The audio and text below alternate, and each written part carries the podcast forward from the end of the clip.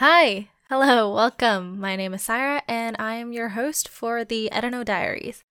I've recently come to the conclusion that everybody has to get to at one point of their life, but um, the conclusion is that life stands still for absolutely no one. It doesn't matter if you're the Queen of England, it doesn't matter if you're a famous politician or if you uh, work at a bottega or if you're a celebrity. It doesn't it doesn't matter. Life stands still for completely no one, and that's just the brutal honest truth. And I think I've been kind of struggling with that concept and I'm at 20 years old and I feel completely lost. And 20 years old is not a time that you should feel completely lost, but I'm searching for somewhere to be found or somewhere to feel like I've been found.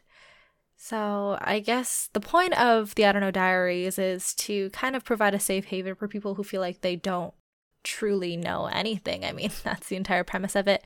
There are so few things in life where you can completely control the outcome, which is both the beauty and the horror of everything. But I wanted to create this safe space for anybody who maybe feels like they are kind of in between, or they're always in between a rock and a hard place, or they're completely confused or perplexed at the state of the world in which they're in and not sure how to move forward. And I just want them to know that I'm like that too, and I'm here for you. And so, if you ever want comfort in knowing that somebody else has utterly no idea how their life is going, well, then this is the right place to be. Welcome to the I Don't Know Diaries, and I hope you stay a while.